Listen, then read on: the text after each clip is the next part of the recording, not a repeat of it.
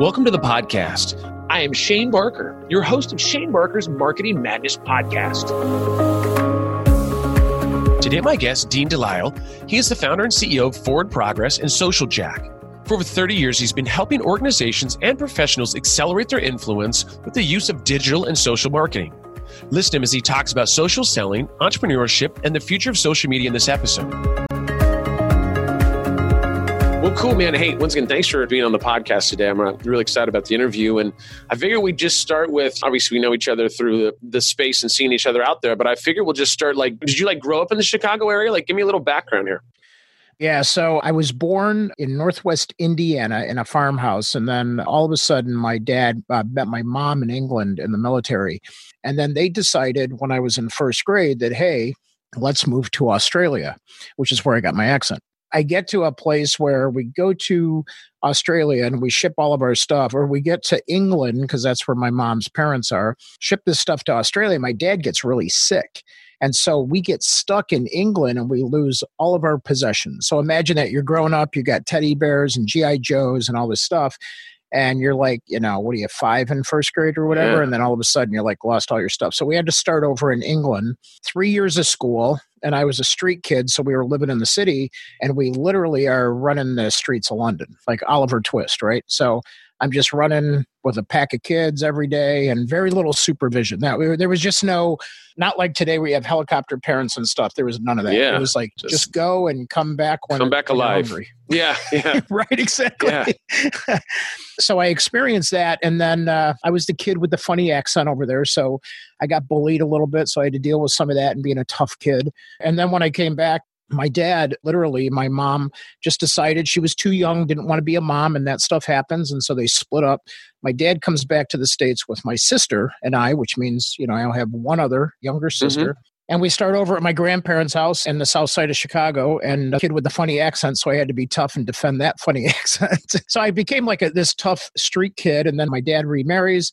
Fast forward a little bit, I uh, wind up in Northwest Indiana, which is a suburb of Gary, Indiana, mm-hmm. which is a it's right next to Chicago. So it's again just tough parts. And so uh, just grew up as a street kid, trying to save myself and my friends from the street life, which means drugs and gangs and street fights. So it was a very tough growing up environment. But I learned, I was fortunate, and this is what I wrote my book on, that I literally just learned that that if you want to get out of a bad situation or you want to move forward, you want to connect yourself to better people.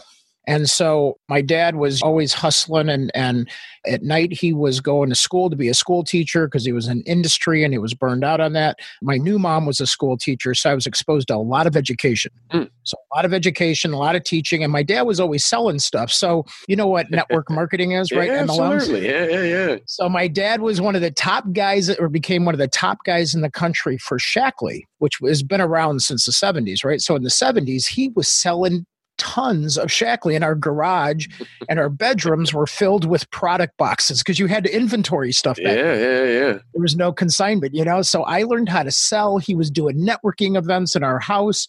And it was funny because all these shipments are coming in and out. And then my parents in this very poor neighbor, not very poor, but you know, lower middle class neighborhood in Hammond literally had shipments coming in and out, but then they got new cars because they were selling so much. Uh, so my friends thought my parents were drug dealers because they and they sort of were. Yeah, yeah different kind of drugs, but legally, yeah, yeah. but legally, you know. But my dad was always about connecting, connecting, connecting, connecting. So yeah, so then I'm about 13 years old. Fast forward some more, and then uh, we'd go into this restaurant that was a treat. Remember, you own some restaurants, and so you get regulars in there, yeah, right? For sure. So you know your regulars, man. You take care of those regulars, and they bring people because they're regulars, yeah. and the word travels. And so we were uh, regulars in this fine dine steak house and this guy that owned the restaurant, our booth, we had our booth on Saturday nights and our waitress and our dining room. And the owner would pass by and buy my parents a cocktail from time to time. And after a few years, I'm like 13, and all of a sudden I'm like, hey, I want to work here. And my dad's like, you're not old enough. You got to get a work permit. And he goes, but just ask Mr. Freddie. Maybe he's got something you could do. So I go up to Mr. Freddie because he always had wads of cash. You know, when you guys empty the registers yeah. and you go to the office and you put it in the safe and you're counting the dough. And I'm like a street kid going, that's the life for me. In this business, yeah. If I work in this business, I can legally have wads of cash. Yeah. Is what I'm That's thinking. a win. So anyway, I go and I and I'm literally I go up to Mr. Freddie and he's this big dude. He's like, "Yes, young man," and I'm like, uh, "Mr. Freddie, can I work here?" And he goes, "Well, how old are you? And I go, well, I'm almost 15. Now I'm 13 and something at the time. Yeah. he's like, he's like uh, well, how long until you're 15? He go, I go, well, about a year and a half. He goes, you look pretty, you, you look old enough. He goes, come in on Saturday. We'll, we'll get you some work. So then all of a sudden, uh, next thing you know, he's figuring out how to pay me. I become a busboy and I meet all these business guys. And it's a business steakhouse where during the day and in the evening and i loved working the bar because all the business guys came in there and they were networking and i saw patterns of people connecting and the who's who and politicians and all this stuff happening.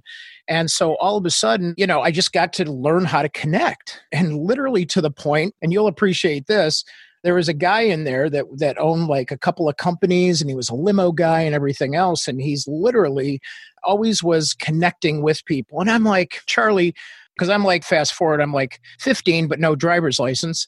I'm like 15 or 16, and I'm like, hey, what would it take for me to get a limo? Because I want to impress this girl. Jill for the church carnival. He goes, Well, come in on Sunday. You can watch some limos. And he goes, If you can scrape up between what I give you and the dough that you make, you can have a limo for like 65 bucks. And so I go for four hours on a Tuesday or Wednesday night or whatever it yeah. was. It was an off night for them. Yeah, for sure. So here I am. I got to be like middle school, whatever. And all of a sudden this limo pulls up and my dad's like so think about all my friends right? So they see my parents let, let alone with packaging drug and dealers. car and mm-hmm. now all of a sudden a limo shows mm-hmm. up to pick Nothing me up. weird about my that. it's like what's going on? I go charlie help me get a limo for to take jill on a date. So it was just one of these funny things where i just learned how to connect and i wanted side jobs and gigs and things like that. And eventually i meet the ceo of merrill lynch and i'm fascinated by computers and he becomes a regular in the dining room. And literally i talk to him and I'm hanging out and I'm helping him throw parties. And back in the day, Shane, before you were a kid, mm-hmm. in the 70s, they had these big stereo rooms, ginormous speakers, reel to reel, you know, and people would sit in stereo rooms and just jam out. And so I'm sitting in a stereo room with the CEO of Merrill Lynch, and I'm like, Mr. Bradley. He's like, Yes, Dean. It's about three in the morning. Use your imagination. Yeah, yeah, yeah. Merrill Lynch, Hello. three in the morning. Merrill Lynch, three in the morning all of a sudden I look and I'm like, hey, what would it take for me to work at the Board of Trade on all those computers you guys are working on? About as innocent of an ass that you can make. He looks at me. I'm sort of nervous asking this question because I'm going to school for hotel restaurant management, no intent for computers. Yeah, for sure. And he looks at me and he goes, Dean, you can start in two weeks. I like you. I trust you. You're a hard worker. You're good, man. You can start in two weeks. So now I'm really scared. I'm, I'm going to college. I'm a sophomore in college by this point that I'm making the ask. I'm switching my entire career, my life. Next thing you know, I'm in Chicago. And so just learning the power of connecting, the network, but more importantly, the power of asking, putting yourself mm. in the game, in the equation, even if you're scared, just asking for things has always been a lifelong, those are two big lifelong things that I've always built from. And I think for me, the key takeaway is that the drugs that your family was bringing in, you were selling them through the bar. Is that kind of what? Is that right? I mean, I I'll translate a little bit for everybody else out there. Like I get it. I, it's all about distribution. Well, if you consider food sup, if you consider food supplements drugs, sure. it can be. But, it can um, be. It can yeah, be. I'm addicted. I think they might have been doing that. I think some of those Shaklee vitamins were going around that bar. Hey, whatever works. No, it's interesting. It's first of all, I love the history. I love the background because obviously your dad was a hustler, right? I mean, he was out there doing this and yeah. doing that, and you see that, especially when it comes to MLMs, because that's really what it is, right? networking and doing this and getting people to buy this and do that, and it really is the psychology of that. And so I think early on you were you you saw that, right? And also running the streets. So I, yes. it's funny. So when I talk to people, I love to hear people's backgrounds because that's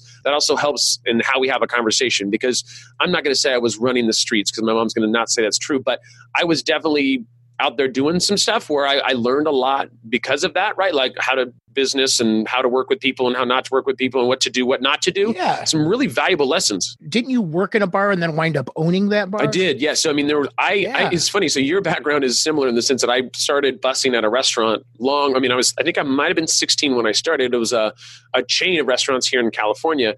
And I worked there for a long time and went from busser to, you know, started waiting. And then all of a sudden I started, I was bartending and then I actually went to corporate. And then they offered me a long time position, but I didn't really feel like I, that was the right spot for me. So I ended up traveling and going back to school and doing that. But a very similar backgrounds, and a lot of that stuff I learned through I'm going to say being on the streets. I use that loosely. A lot of the stuff that I learned there of buying things and selling things and whatever that is, right? I mean, I used to buy cars. Like, I mean, that was one of the things I did growing up. I used to, I had cash and I would go buy cars at, at a tow yard and then the tow yard would sell them to me cash and then I would go flip the cars and, you know, sell it. Did you fix yeah. them up too so you knew how to do that? That's cool. So I didn't do a lot of the fixing up. I had a, a buddy of mine that was, it was a wrench, right? So he, if I went in there and did that, it would have, the car would have died and then I probably would have blown up or something. So I had a buddy of mine that had a, a garage that he was like, yeah, I'll come in and you know I don't have any business on a Saturday morning. Yeah, I'll help you out, and for a few hundred bucks, I'll fix this up. And I would then I would go and flip them. I'd go put them on Craigslist or wherever. And this I mean this was a long time ago now, but I enjoyed that hustle. Like I was always, as a kid growing up, I always wanted like the lemonade stand, or I was always checking. Like we would go into like 7-Elevens, and I remember underneath, like they would have these counters, and I would go and get on my knees and I would look under there and there'd be like people would drop change and they'd be like, oh, screw it, it's a quarter. For me, I'd look under there, I was like, oh my God, there's like a dollar fifty under there. My mom's like, get out from under there. And I'm like, you know, breaking my neck trying to grab this quarter. Yeah. I mean, for me, it was like, I always enjoyed that kind of like the hustle and the networking side of things. I think that you saw, I mean, that's awesome, right? I mean, my family wasn't in sales or anything. Like my dad was a counselor and he was also president of the Teachers Association and my mom was a nurse. So I was like kind of a, a hippie hugging type kid, right? So I was like, oh, let's hug it out. But I was like, well, we can fight too if you want, but I just prefer to hug it out because that's you know kind of yeah. the way I was. But it's awesome and it's kind of a cool background for sure. Well, and you and I talked about this before. I think if, especially in today's world, making uh, helping people feel and belong to you or your brand is, I think, I believe people that grew up and had a connection to hospitality. Mm also are very good at building like social communities yeah because you know, we're both in this digital space and I think there's an element there, and we call it hosting, whether it's a live event or you're hosting a discussion or more than facilitating, which is too technical and blah, blah for me. But it's like if I'm in a meeting, I'm hosting people, and it doesn't even have to be my meeting, but I'll walk into someone else's event or someone else's thing, and I will help to host the room. And I think that is a mindset and a mentality where you help people feel welcome. Mm in any environment, it then begins to attract people to you, which is how your restaurant or your bar probably got famous. And our restaurant was famous because they felt that connection of people welcoming you, not just the hostess, but the whole staff. Yeah. It's that norm thing from Cheers, right? I mean, it really comes yeah, down to that. Right. It's, and I think it's funny that you say that because I always think, and I've always said this, I wish that everybody could work in the hospitality industry for a year or six months or something, because I think it does as an individual, because then you deal with with hundreds of different types of people, right? And you learn how to work with those folks, and you learn that some people are this way, and some people are that way, and some people are extremely rude, but they're going to leave you a big tip. Some people are extremely rude; they're never going to leave you a tip. Some people are from Europe and they don't tip at all. Like there's this right. You have to you learn this whole process, but I think that's invaluable in, in the sense that also as you did, I come from a, a community of serving, right? Of like, hey, I want to give you the best service, not necessarily always about the money, but I just I enjoyed that. I enjoyed people to have a good experience. Now, of course, if I got a nice tip or something like that, hey, that life's good good, right? But also the networking side of it. I think you obviously working at a high end steak restaurant, right, doesn't get any better than that, especially in the Chicago area. And you have all these, you know, these movers and shakers that are there. You get a chance to shake hands and kiss babies, and people see how you work. And naturally, that wouldn't have happened if you didn't have the ask, right? If you didn't go in and say, hey, I'm kind of looking at this opportunity, and they say, well, hey, Dean, I've known you for six months, and you're always hustling, you're doing this, and you seem like a hard worker, because that's that's one of the biggest problems with trying to find people today is like who are the people that really want to work right? If they've seen you work and they i can train anybody to do something but i need to know that you, are going to really get your, your hands dirty and really knock some stuff out. And i think you showed that and so it was a no-brainer not to mention it was 3 a.m and you know he's probably had a few drinks in him so he's like hey why not hire dean? He seems like a good kid right? I mean it's all about timing too. more than a few i think he had more than a few drinks. Probably probably but either way it worked right? It's all about timing. Yeah it worked. Yeah right timing. Yeah there you go so let's see. It's uh, connecting, making the ask, and timing. Yeah, yeah so and taking advantage. Three good lessons. Yeah, if you're intoxicated, right. that's a perfect time to, to take advantage of people. From what I've heard. yes, right, dude. You owned a bar. I know. You probably saw it so many times firsthand. I can't actually. I think where the statute limitations is over. Yes, we did take advantage of people that had been drinking. That was the whole point of it. And uh, if you had a problem drinking, then we welcomed you in the bar with open arms because then you're going to be a returning customer. So. And I'm going to give a shout out to a bar in Chicago called the Gage. So if you ever get to Chicago Chicago. I'm taking you there because it's such, the food's good, the people are good. but there are people it's like a super high end place but it's like a high end version of cheers and there's certain people that i know that hang out in certain bar stools. Yeah. And it's just funny because I'm like, holy moly, this is like a, another cheers. You know, I said, I know that these guys are going to be here on these days and they're going to be here. And if I want to go have a meeting and connect to them and blah, blah, blah, I can know where to find them. Yeah, that's awesome. Know? But that's, that's the thing is that if you build, and you know, we're talking about social selling, right, is the premise of this, but it really comes down to that networking and it comes down to making people feel comfortable. And it's the same thing with social selling. I think there's a lot of parallels, even though we're talking about a bar that's offline. But if you make people feel comfortable, the cheers, right, then there's going to be a point where they're just going to come in, you're going to have good conversation. They're going to be a constant customer. They're going to bring other people in for meetings and do this and recommend it. I mean, here we are talking on this podcast, and you're recommending a bar that's in Chicago, and people are hearing this worldwide. Like that's huge, right? But it's because of that yeah. what you that, what they've built there. Well, I, I probably read at least part of the definition a couple times a week to people on social selling because they're like, oh, they tilt their head and you know they're not sure. And I just say, you know, you want to use social media to close more business. Oh, okay, yeah, I can I can do that. So, but really, eh, the essence of it is is no different than how my dad was selling Shaklee or anything else. It's the element of building relationships. For sure. Period. Secondly, with leveraging today's social media platforms and digital technology. That's the simple definition. And today it's LinkedIn and Twitter and Instagram and Facebook and Snapchat and whatever you're using, depending on your audience. But tomorrow it could be five other yeah. technologies. You know, we go over to Europe and overseas, we're like in WeChat and all these other platforms. And so it's the vehicle where people gather. Mm. Whether it's your bar, whether it's Freddy's Steakhouse, whether it's the Gage, whether it's LinkedIn or Facebook, we tell people when you log in, it's like going to an event or a restaurant. Yeah.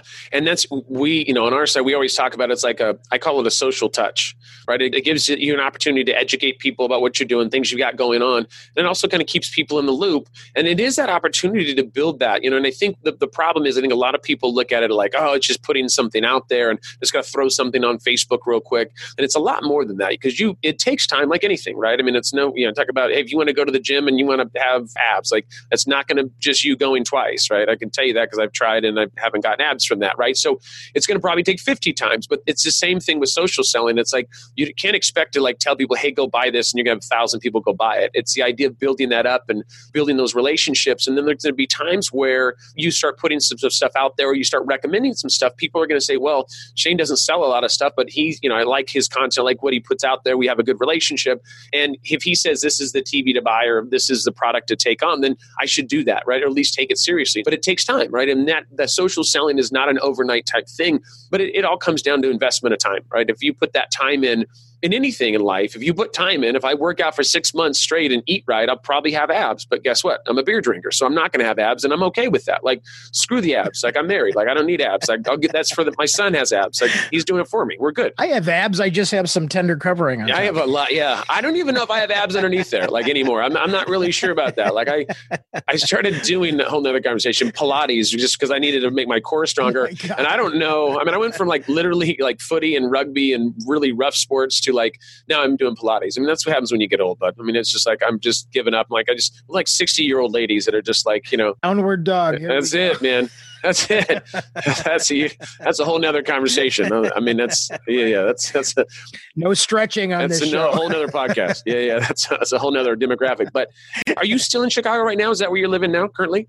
I live uh, right over the border in Northwest Indiana. So funny is um, I was in Chicago for 30 some odd years and I met my wife who was from Northwest Indiana. And I remember I went from all around and then I wound up with Merrill Lynch moving to Chicago. Mm after about 30 years, you know, I met my wife mid part of that journey. I had Jackson, who you know, yeah. son, and then all of a sudden he's five and we're thinking about private schools and what do we want to do and nannies and all this stuff. And I'm like, well, let's go where there's family and babysitters and I can pretty much work from anywhere. So we're actually in the same home. We moved to Chicago or to Northwest Indiana, but we kept our offices in Chicago. Mm. So we have like an office in the house, and then we also have uh, studios like this in the house.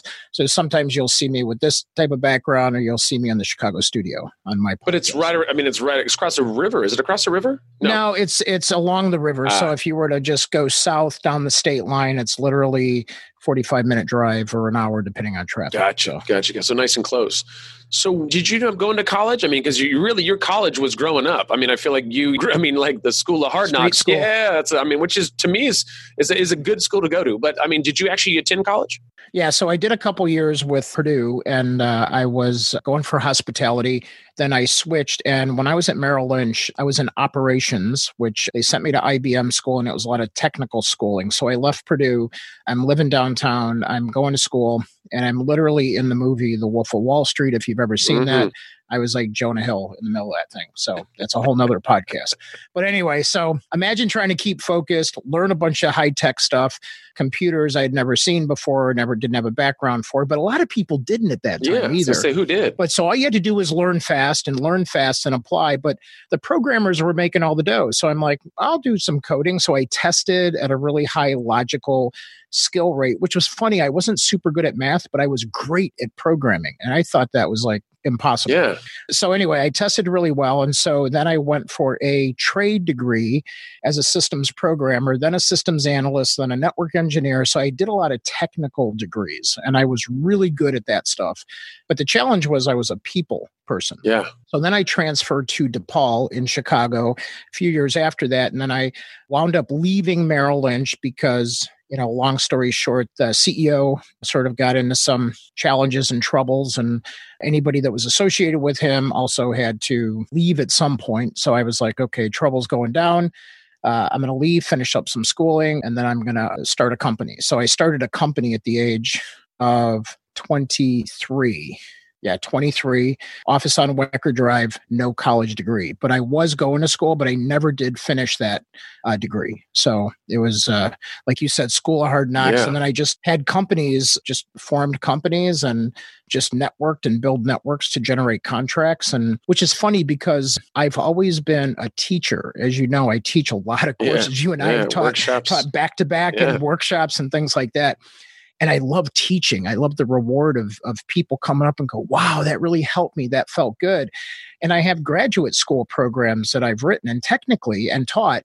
And technically, you're not supposed to teach grad school unless you have a graduate school degree legally. But it's all about who you know, which is my tagline. So That- so anything's possible if you know the right people and so i'm you know shout out to the universities out there that have had me come in and teach or license my curriculum for the betterment of their schools and i work with universities every day That's awesome. So you know what's funny about that, and and this is this was I, this was kind of my. I always thought this was unique, not just to me, but I, you know, at UCLA. Like, so this is funny. So my UCLA story is that UCLA reached out to me about teaching, and I was like, well, but I don't have my master's, and they're like, eh, it's okay. Like sometimes we allow that to happen, which I thought was awesome because you know I was actually looking to go back and get my master's only because there was a local college here in Sacramento that was like, hey, we'll hire you in a hot second. Like one of the teachers like followed my content and says, listen, we need somebody like you that you know we have some of these other instructors that just aren't hip to what's going on. They say that they are, but the, the kids are like, we know you're not on Snapchat. Like, don't you know need to right? So like, can you would you be able to come in and be an instructor? I said, yeah. And they said, well, you got to get your master's. So I was weeks away from starting my master's program, and then UCLA reached out, which I thought it was like a friend playing a joke on me or something. Like, hey, you want to teach UCLA? I'm like, yeah, sounds good, John. We'll see you for beers tonight. Don't be an ass and ever text me like that again or email me. And it was really UCLA, and so that's how I you know, I got the job over there.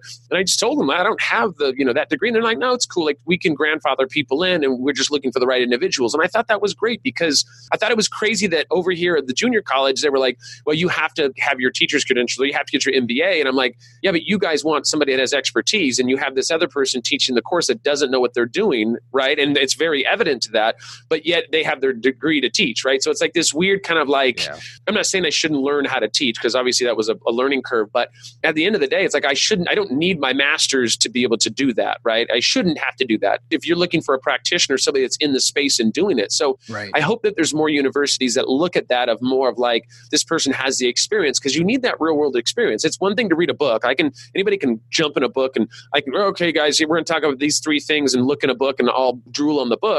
But it's another thing to say, let me show you how this applied to the real world. Let me show you about a campaign that I did, or let me show you guys because then it's real world. Then you're looking at this going, oh wow, I have that profile, or oh yeah, it's something I could do, or this could be good for my business, or this is interesting on this angle. It's just it's just a different way of looking at things. Yeah, and I really appreciate you know all the people that have their masters, and a lot of our clients are uh, you know have doctoral degrees, and and I just applaud them for all that work. It was just my circumstances. But here's the funny thing: is the particular university that I started off with, that I taught the first grad school program in, was literally like oh, hey, can you use your LinkedIn thing and help empower our students? Absolutely. I've been doing career workshops around LinkedIn, how to get hired, da da da. And it's really building the network, making the ask, build the network, make the ask. I don't want to make my book sound simple, but or my programs, but that's at the core, yeah. you know. And there's a bunch of science and social emotional intelligence and cool stuff under the hood. So they're like, oh my gosh, you've got all this science in here, and you've got all this cool stuff, and you've got, you know, social emotional intelligence, and you've got network science and all this, you know, technology and all this cool stuff. I think they just assumed I had the degree. Mm. So what happened was I helped them fill some events for recruiting for the grad school and they're like, "Oh my gosh, you're just packing the room. We should have a course in this." I'm like, "I'll help you do that." Now, I, mind you, at that point, I had never written a course in my life. You and I, th- I think, talked about that. It's like, yeah, you're going to need to do a rubric, and I go, "What the heck is a yeah, rubric?" Yeah, we did talk about that. so I'm calling my buddy who's like super smart and writes college courses. I go, "Dude," and he goes, "Oh yeah, I'll help you put one together."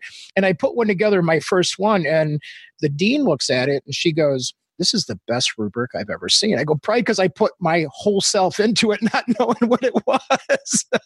I thought I was going to get graded on my own rubric. Yeah, yeah, yeah. so anyway, and then I put together this detailed plan, and it was like probably to this day one of the best courses I ever wrote. And so then I think they just assumed I had all this yeah. background yeah, yeah, degrees. And then when I'm going through the main office and the people that check all your background and stuff, they're like, "Hey, we got a problem." I go, oh, I think that's a you problem. Yeah, like it doesn't sound like my problem.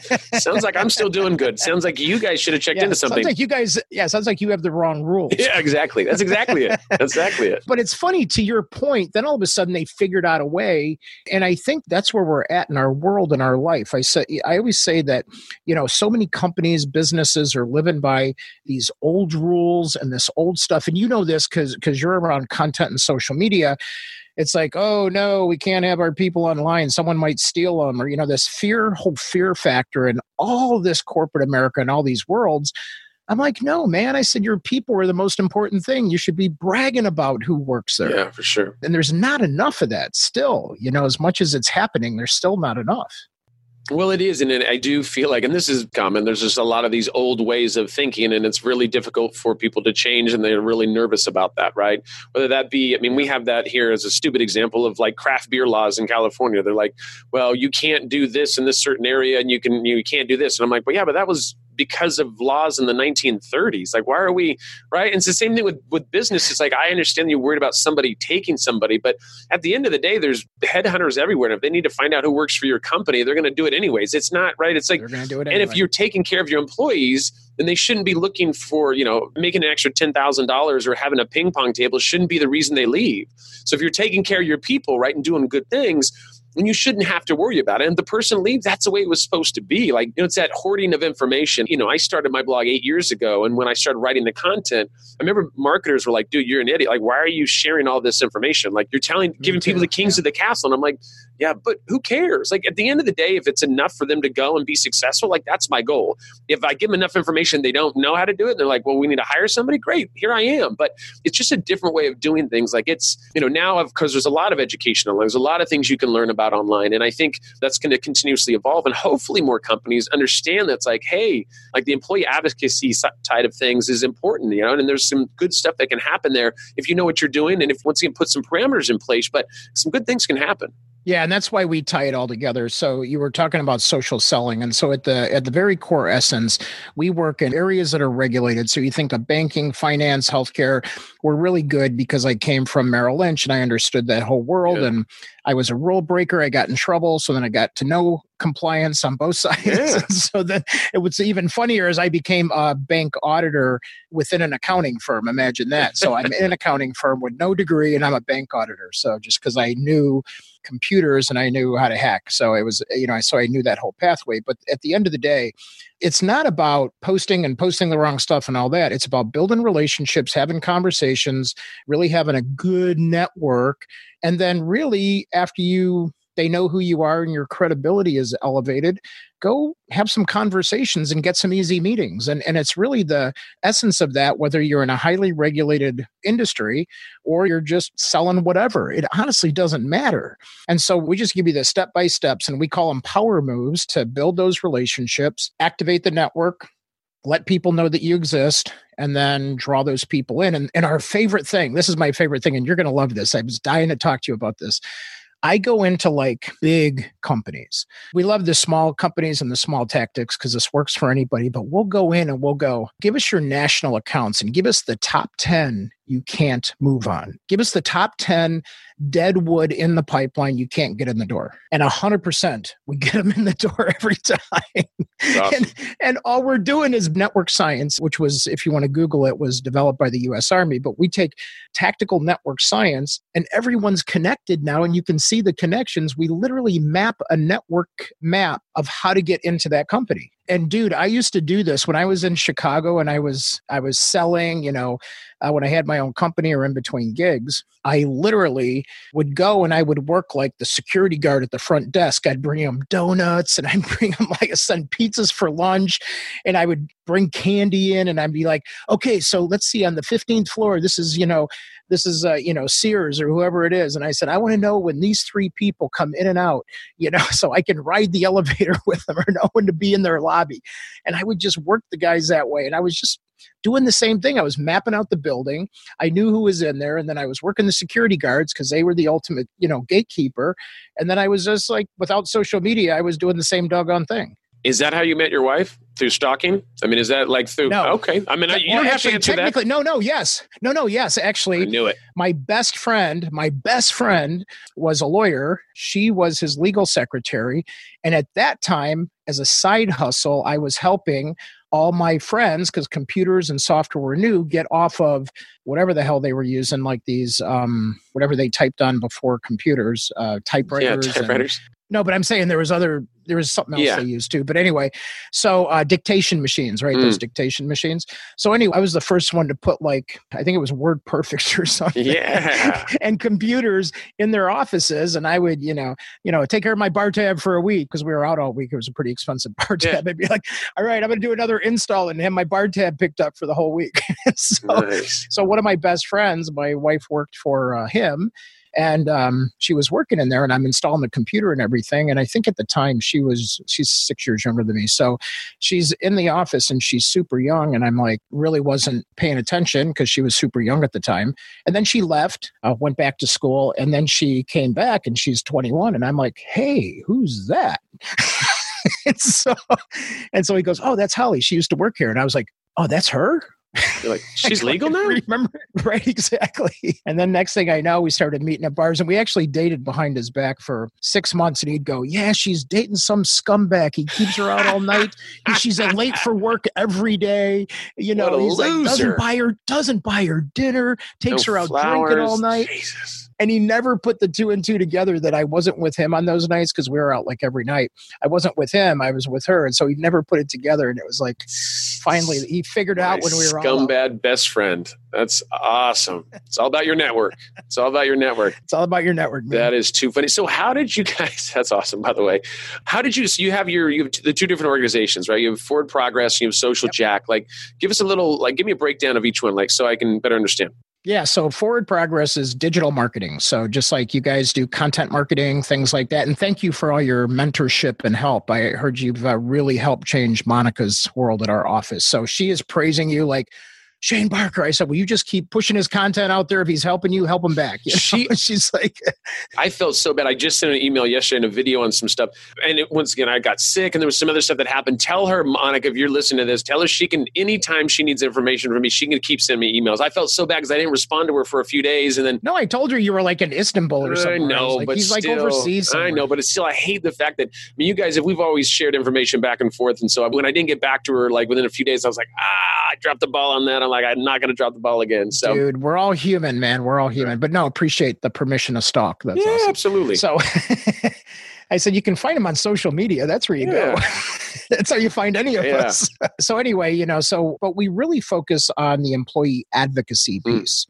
we call it humanizing the brand, right? So anything that humanizes the brand. So we really have these engagement boosters where we go in, we attach people to networks, we wake them up, and then we take really good content like you guys do and we present thought leadership for the people and the brand. Okay. So, you know, that's the content that we focus on. And then there's digital things that we do all around yeah. that. So that's traditional digital marketing, if you will.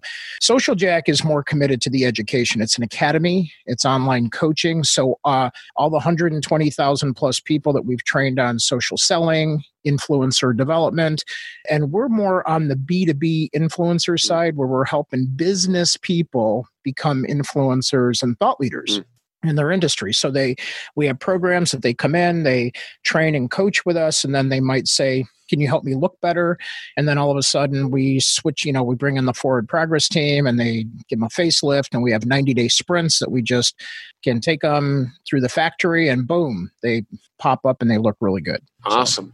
So, you know, obviously, I know I've, I've, read your book, but obviously, not everybody listening to the podcast has. Tell us a little bit about your book, right? So, we have the the Streets Guide to Digital Marketing Influence. Like, give us. You've already yeah. kind of talked about it a little bit on how the tie-ins of you know running the streets and you know taking over and running drugs and stuff through the streets and drinking all night, which is, I mean, that's just kind of par for course for the podcast. Tell us a little bit about the book. Well, the book's called First, right? And it's the street guide to digital business influence. So if you think about anybody in business, they either want to be, you know, first hired or the first considered to be hired, whether it's a job or whether it's sales, mm-hmm. right? Or you own a business, doesn't matter. So it's always about being the first top of mind, the one people think of. It's like, oh, I want some really good uh, content strategy. Oh, I've got to call Shane Barker. I want influencers or I want my employees to be champions. I'm going to call Dean over at Social Jack, you know? So it's like you want to be that person that people think of 1st mm-hmm. So I named it first and it talks about taking those lessons even from Freddy's Steakhouse and all the way through and the Shaklee lessons and everything else. And really the the steps that we use step by step to be first in your network. The first one that people think of, top of mind, the first one that people want to hire, and the first within your industry, and the first online that they find. So we really give you all those tactical steps. Awesome. All the stuff that you've learned from the School of Hard Knocks, right? That's right. it. That's it. All the way through. Yeah, yeah. So why don't we define? Because you kind of talked about it earlier about defining social selling. So what is your definition of social selling for somebody that goes, okay, I've heard it, and obviously you've kind of defined it a little better through the conversation. But what exactly? What is the definition of social selling? Because I think when people hear the definition, they're going to go, okay, that makes sense. Yeah. So it's really building trusted relationships, building trusted relationships and leveraging for the intent to close more sales, you know, to move faster through the pipeline with whatever tools, digital tools that you need, like social tools like LinkedIn, Facebook, Twitter, Instagram, whatever it is, wherever that audience that you're selling to hangs out. So it doesn't matter what you're selling to who. And again, it's almost like if you were to target the bar where you know those guys hang out at, or you're going to target an event because you know your ideal audience, it's filled with doctors or whoever you're selling to, you can go to that specific event. Social media is no different. And so if you understand the, the formula of building relationships, and leveraging those relationships. And I want to emphasize for us, we always teach it with mutuality. So, like you and I, in a short amount of time over the course of a year or whatever, have, have become friends and we share mm-hmm. probably things we busted our butt to put together. Yeah. But it's like, I have no problem going, hey, here's a contract I use. Yeah, you know, yeah, yeah. like, hey, here's how we do it, you know? And so that's where you need to get to with people where there's, this feeling like, oh, you know what? I trust that they're going to do the right thing with it, and they're not, you know, going to like just put their name on it and screw me over or something. Yeah. You know? So, so it's about building trust and relationships with the intent to be on that buying journey together, so that you're going to help them be better and look good within their organization, be better and look good within their job role, and then you're going to participate in that whole function. And for us, it's the challenge of overcoming the challenge of being the last one in the pipeline. We want you to be the first one in the pipeline. Mm, I love that. So and it's funny because I am I'm a very much an open book about just anything. I mean, obviously through my blog and when people ask me questions, and I think it's funny. Like you and I hit it off instantly, and when we were sharing stuff back and forth, I thought it was awesome how you were instantly just sharing stuff on knowing me but not knowing me, right? And just saying, yeah, absolutely. Here's a contract, and this is how we do it. And I thought, well, that's really awesome because that's the way that I am, right? I'm very open. It's like even if it's a competitor, like I don't really care. Like to me, there's enough business out there for everybody. And so when I think you and I instantly kind of hit it off like we had been running the streets of Chicago together, you know, like 20 years ago or 30 years ago or something. So I appreciate that because once again, that's been yeah. it's been awesome just when you have those types of relationships because then you kind of put all the fear or worry or whatever you have, and it's like, hey, let's just help each other out because at the end of the day, if I can help you learn something or you can help me learn something or send a contract that you spent money on that I don't have to go spend money on, whatever that is, it's just awesome when you have those kind of relationships because that's rare. I don't think that happens a lot of the times. Right. And it's funny in our office, we have this thing and we say it probably once a week. So you should probably get a royalty check at some point. But it's like, I go, well, what would Shane Barker do? And then Monica ah. said, I think last week in her meeting, you know, if it's content related, she's like, well, what would Shane Barker do? I love you know, it. So we've got this. love it. So just so you know, your your name is ringing through the halls Chicago. Man, that is awesome. That's I, I now we have to come out. We're gonna have to come out and have a few beers. Now that I, I, I don't even know what yeah, to say well, about that. Wait till it warms up. We'll get you to Wrigley Field. Yeah. Yeah, now you're just threaten me with a good time. So okay, I'm gonna take you up on that. I'll, I'll come on out there. what would Shane Barker yeah, do? That's awesome. I might go buy that domain name and just put a picture of me going. I don't know what I would do. I have no idea. I'm not really sure. Ask Shane. Yeah, be like the simplest call to action. I guess. So I can't promise you that it's going to be the right answer, but there will be an answer. So just you know, good luck with that. Well, if you do that, I could be standing there pointing. this is him. This is the guy. What would Shane Barker do?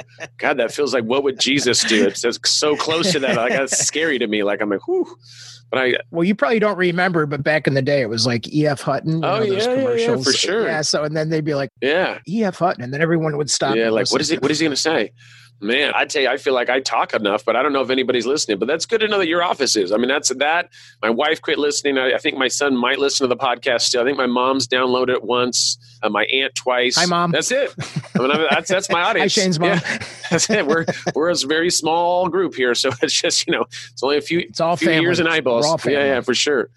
So, in regards to social selling, what I mean, can you touch on some platforms? Are there any platforms? I know it's always depends on product and service, but like, are there any platforms that you've seen some great results with some of your clients? I guess you know, I know you do a lot of B two B stuff, so LinkedIn I think would be a natural fit. Where have you seen some? Yeah, wins? LinkedIn, Twitter is good because people uh, listen in on Twitter, so you can usually know what they pay attention to, personal interests. You can see what they follow. It's super transparent. I like that. Instagram, you get the sort of the visual humanitarian part of people if they're on there. You know, not everybody's on there. Facebook, if they're open, I like that because you usually get to see the family interaction mm. at some level. So I like those again, depending. So we'll even have tactics where you start on Twitter, but then you go and look where people hanging out, where they sharing stuff, and how can you get to know them better, and what common things. So we like all those I mentioned, and then there's advocacy platforms like Gaggle, Amp, Elevate with. Uh, with LinkedIn that are good. LinkedIn Navigator helps out. Unfortunately, it's restricted to LinkedIn. So any of those LinkedIn products sometimes are obviously a little more bias for tuning in there. So those we like. And then there's some good listening tools out there like Sprinklr and some of those where you can listen to your advocates. And there's, we're just getting ready to release a top 40 list because I don't know if you know, but in the influencer space and social selling, what you're trying to get to is get to the person that's going to influence a buying decision in their company. So they're influencers in the business world, mm-hmm. even within their walls, right? So you can use listening software to listen to those influencers if you're trying to get into Boeing or Microsoft or a big company, you can actually listen. So I would suggest listening tools as well. That's awesome. And you've actually like and there's some other ones that you've that you kind of put out there. I think that would, you know, once again you help understand and what people are saying about the company and what the people internally are saying. Yeah, and there's different budgets and things, so you just got have to sort of navigate around that. But we help people sort that out and figure out what's best to use. If you want. which will. ones make sense. Yep, and don't forget about YouTube's a social network, and so is Amazon. So there's a lot of social networks out there that you can find people, you know, sort of being themselves, doing their thing, and know what they like and what they don't like. And sometimes that's part of building the relationship and learning those things earlier ahead of time can help you gain that traction. Yeah, that makes sense. And I know you guys work with obviously a lot of, of bigger companies as well. But if you have any like tips for like smaller businesses that are going to start doing social selling that and don't have huge budgets and are saying, hey, like what can I do to be able to participate in this to be able to drive sales? Yeah, if you go to Social Jack, we have a lot of free classes. We're like Shane, we give away way too much. My wife yells at me at least three times a week. So uh, we give away way too many classes, but we have very affordable classes for hmm. individuals mm. or small business. If you go to I think it's salesjack.net. I think you can get our entire course for a hundred bucks. I mean, wow. so if you do that and you listen to those, just the fast track four modules, we take you through uh, LinkedIn, and I always recommend Navigator or at least the advanced version if you're serious about sales, uh, social selling. But if you're going to buy it, there's no pixie dust here. You don't just buy the course, you know, for a hundred bucks, and you don't just buy Navigator for seventy bucks a month or whatever it is at that special price, and then magic things are going to happen. You you have to show up and have conversations, build a network, build your list. And so you need to start going into that process. So I think it's important for people to know not just to buy things. but they need to do things with what they bought. See, that's it drives me nuts to see people buy stuff and go, it's not working. That's mind blowing to me. So you actually have to do work. So your program, you have to do work. It's not like you just buy it and then sales are going to come in. Shane, you know how much time per day we require? Probably an hour to 20 minutes a day. 20 minutes, folks. Yeah, it's like eight minute abs or six minute abs or whatever yeah. they came out with, you know, right? So it's like we've had 20 minutes a day, just so you know, we were the first 20 minutes a day, I think like nine years mm. ago. And so I'm a time chunker, time blocker, so I do everything in time chunks. And I think that's awesome to hear because really anything in life, if, if you want to be successful, I mean, it's going to take some effort, right? So I always, you know, when you look at a, something, in, whether it's a three second ab, and you look at that and you're like, if you really think that's going to work in three seconds, then you probably have to evaluate how much effort and time you're really going to put into something. 20 minutes a day is nothing, right? But I think the, the value of it is, is like it, it gets you used to like, hey, instead of spending five hours on social media and then jumping out of the matrix and realizing you didn't do anything, it's having intent, right? If you, hey, I'm going to go spend 20 intent. minutes on this, and this is what I'm going to do. I'm going to go and I'm going to knock it out, and then I'm going to be off of it and on to the next thing. Because as entrepreneurs in a small business, you're president, secretary, treasury, everything, right? So how do you like divide that up? And 20 minutes a day is nothing. Well, and there's even better than that. Some people, you know, are like, you should generate one referral or one appointment if you're on point every five minutes. Again, you're setting that intention to log in to come out with an appointment. Yeah. And so decades ago we used to train people to go into events and go i don't care if there's a thousand people if there's 10 people your intent is to come out with an appointment with every five to 10 minutes of networking activity, physical networking. Well, with social media, you're so much more efficient because you can see who they are, what they do. You can see so much more about them where you don't have to have full on conversations yeah. to get to the deal. Yeah. And that's what's awesome because you can, I mean, that's the thing is you can, people are on social, there's networks everywhere. They talk about everything their kids, this, that, their favorite football team, what they do on the weekends, this. I mean, you have so much information. I, we talk about that when we do the trainings for brands and stuff, when talking with work with influencers. And I'm like, spend a little more time to get to know the influencer, let them know that the reason why you're a good fit right? Just sending a blanket yeah. email to 10,000 people and praying that somebody responds, that's not the way to do it. Like, there's a lot of information out there. People are disclosing way too much information on a daily basis that you can go and collect. And you, people go, wow, that's awesome that you knew that I just had a baby three months ago, or that I just started my business three years ago, or that I just hit 50,000 followers on Instagram. Like, there's information out there, and you should use that, right? That's valuable. That usually would take hours of conversation, and you can literally go stalk right. somebody and make it seem like you're their best friend within minutes. I have a PSA, is why I'm laughing. So, a public service announcement. So, all of you that keep emailing me telling me you're going to help me generate more sales on LinkedIn, Oof. I think I already know how. So if I had a dollar, if I had a dollar, yeah, I'm telling you, then every time, you know, every time I see that, I like, I think what it is, and uh, what I really think happens with that, I think there's somebody that has a LinkedIn course and everybody's bought it because it's the same thing. Like, hey, you want to get more leads online, and we do B2B stuff, and it's like, man, like you guys, is is that working for you? Because I mean, I've gotten this message a hundred times. Like, there's if you were the first person to send it to me, maybe I might have reacted, but we get to a point where it's just mind numbing. I'm just like, oh my god, like instantly on their if I look on them, I'm going to add them on my profile, and if it says, oh, I'm a B2B lead generation person, I'm like, no, no, you're not. Please leave me alone, Satan. Please leave me alone. Not today. I'm going to teach you something you've never heard. I was like, okay, you probably stole it off my SlideShare. yeah, exactly. It's, you can't be selling me my own stuff. I'm not going to give you $100 to buy my stuff back.